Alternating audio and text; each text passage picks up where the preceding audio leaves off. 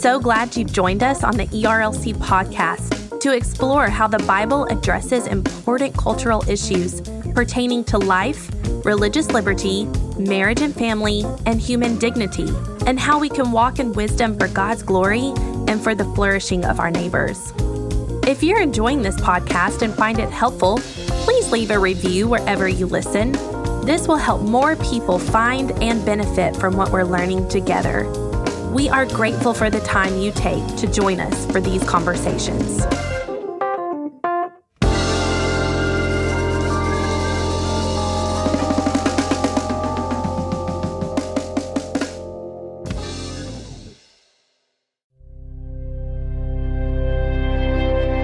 Welcome to the ERLC podcast. This week, we'll hear a message about how the church should be on the front lines of shaping culture. And let me tell you something Kanye West is some, whatever you think about him, he is not content. He is constantly driving, he's constantly extending his abilities. He wants to move into new territories, he wants to take over more territory. And I am concerned that the slacker generation of young coming Christians may not be up to the job that we need in order to be shining lights in the firmament as we hold forth the word of life.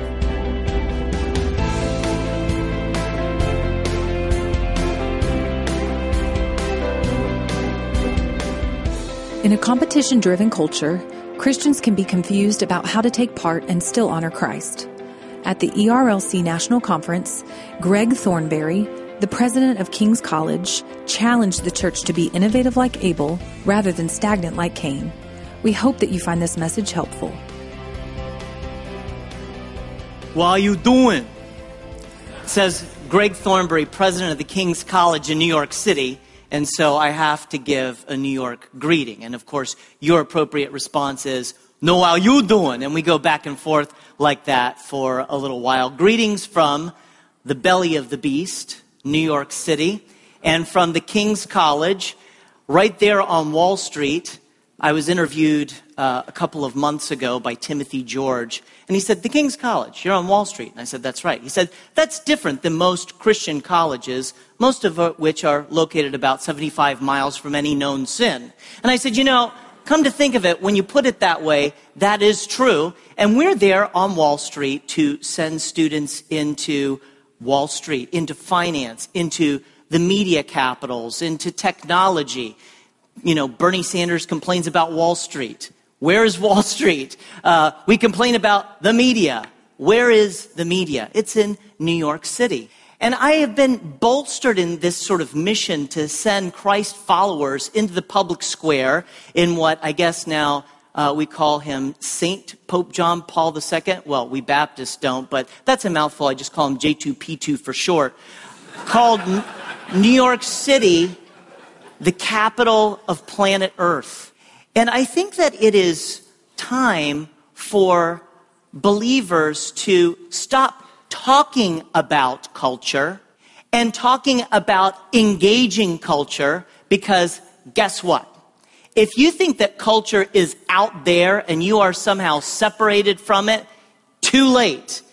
You are already swimming in culture. Our kids are swimming in culture.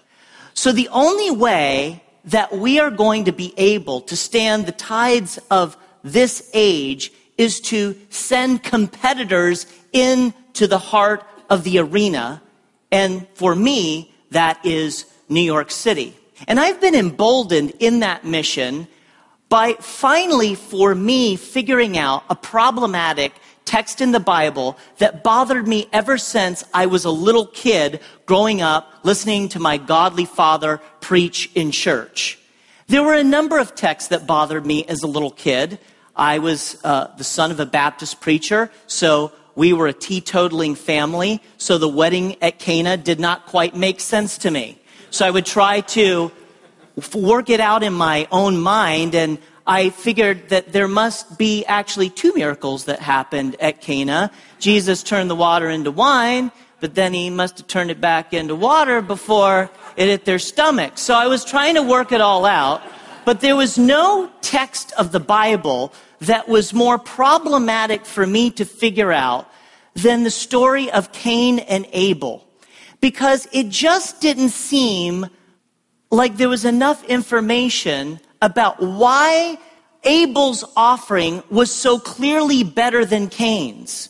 There's a lot of interpretation about it. There's a lot of guesswork about it, but it just seemed to me as a kid growing up, this is not fair. I mean, it can't simply be that the difference between Abel's offering and Cain's offering is that God likes lamb chops better than vegetables.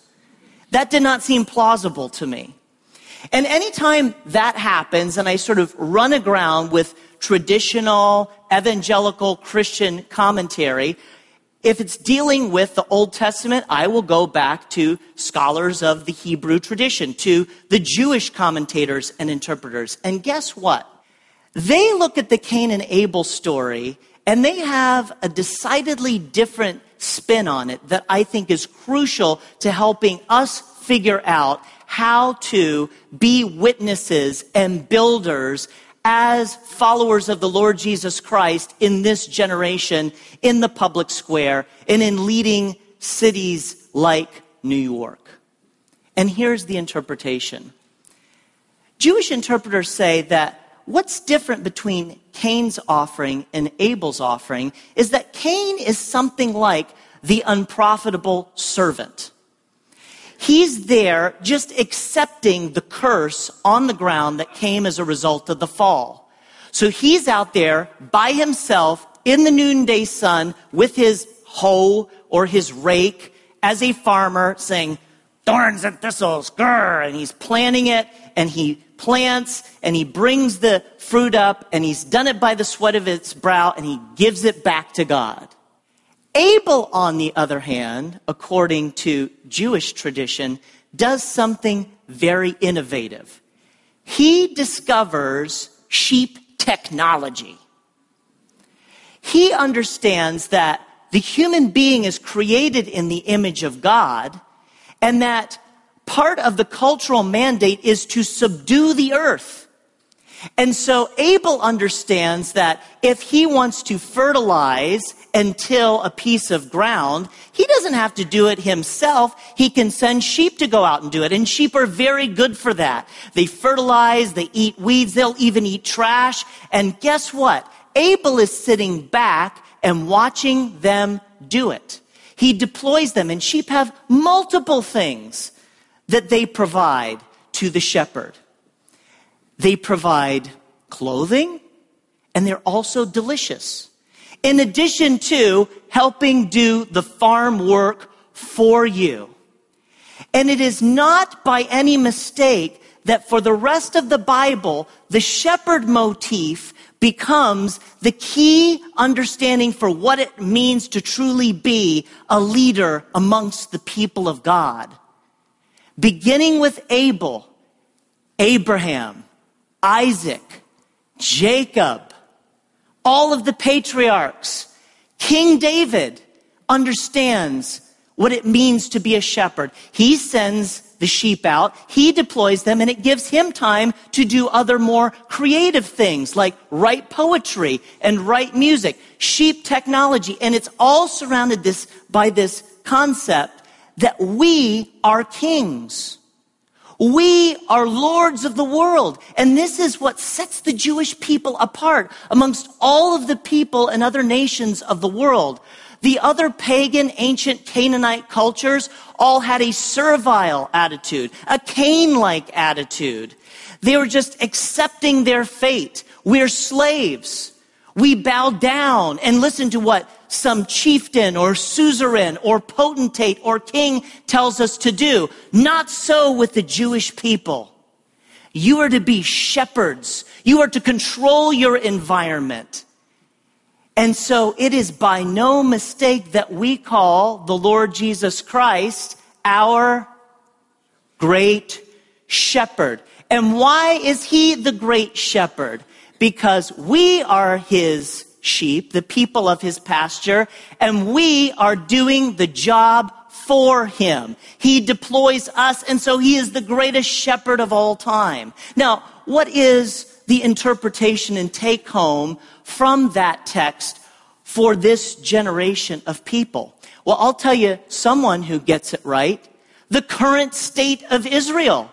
It is not by mistake that if you go to modern day Israel, they still understand this notion that we are created in the image of God and that we are kings of our environment. And you can read a book like Dan Senor and Paul Singer's book, Startup Nation, and you can see the intense drive and innovation and development economically, technologically, and culturally that is the modern state of Israel. And it is not by accident that you can see where the green grass ends and Syria begins.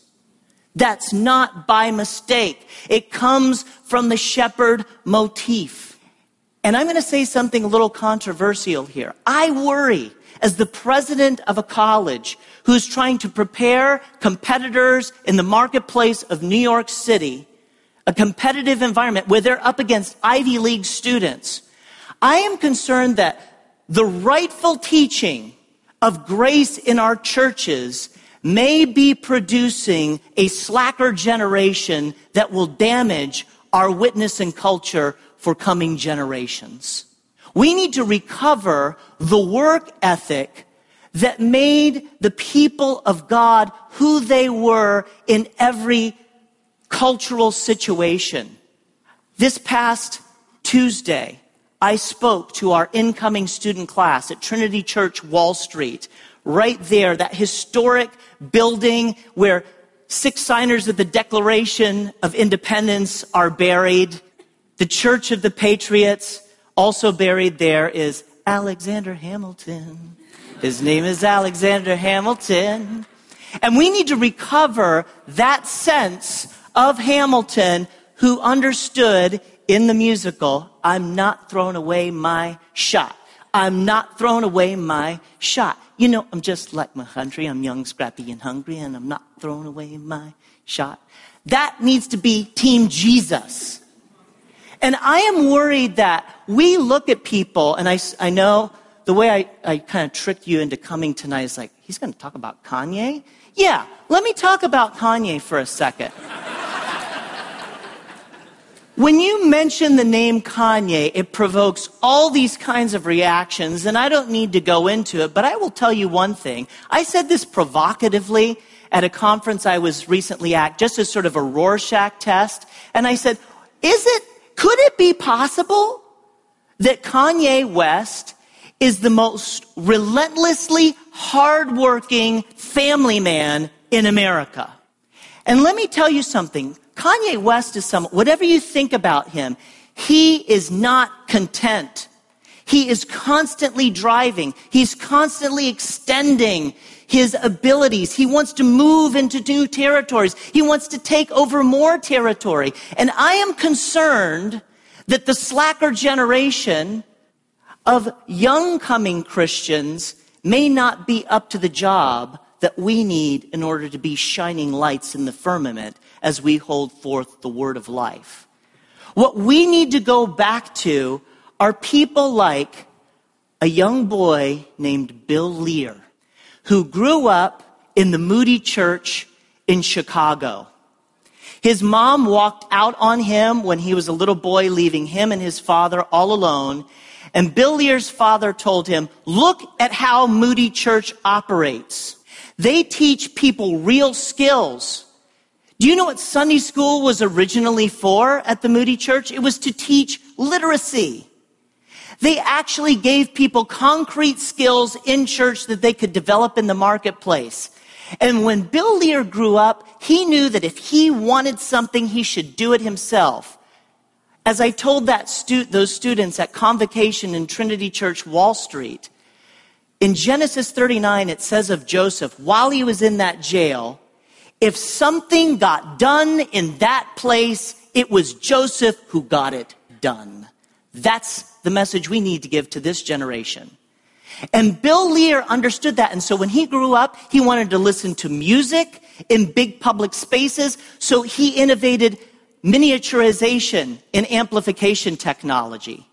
And then, he's, as he got older, he developed self-guided actuators in planes that are now incorporated into our autopilot systems for planes. He wanted to travel better as a businessman, and so he developed the Learjet.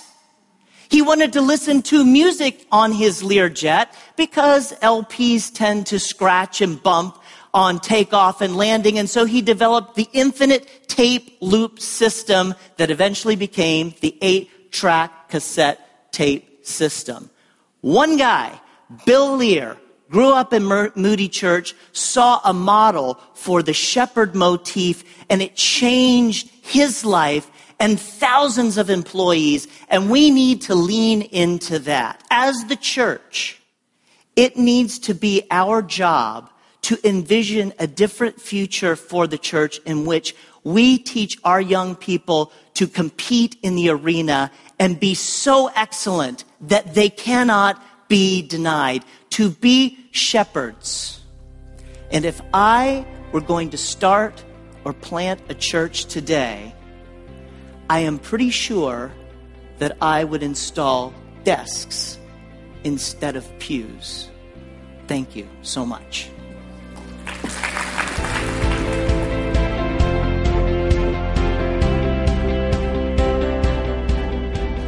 Thank you for joining us on the ERLC podcast. To subscribe to the podcast and find more information about cultural engagement, visit erlc.com.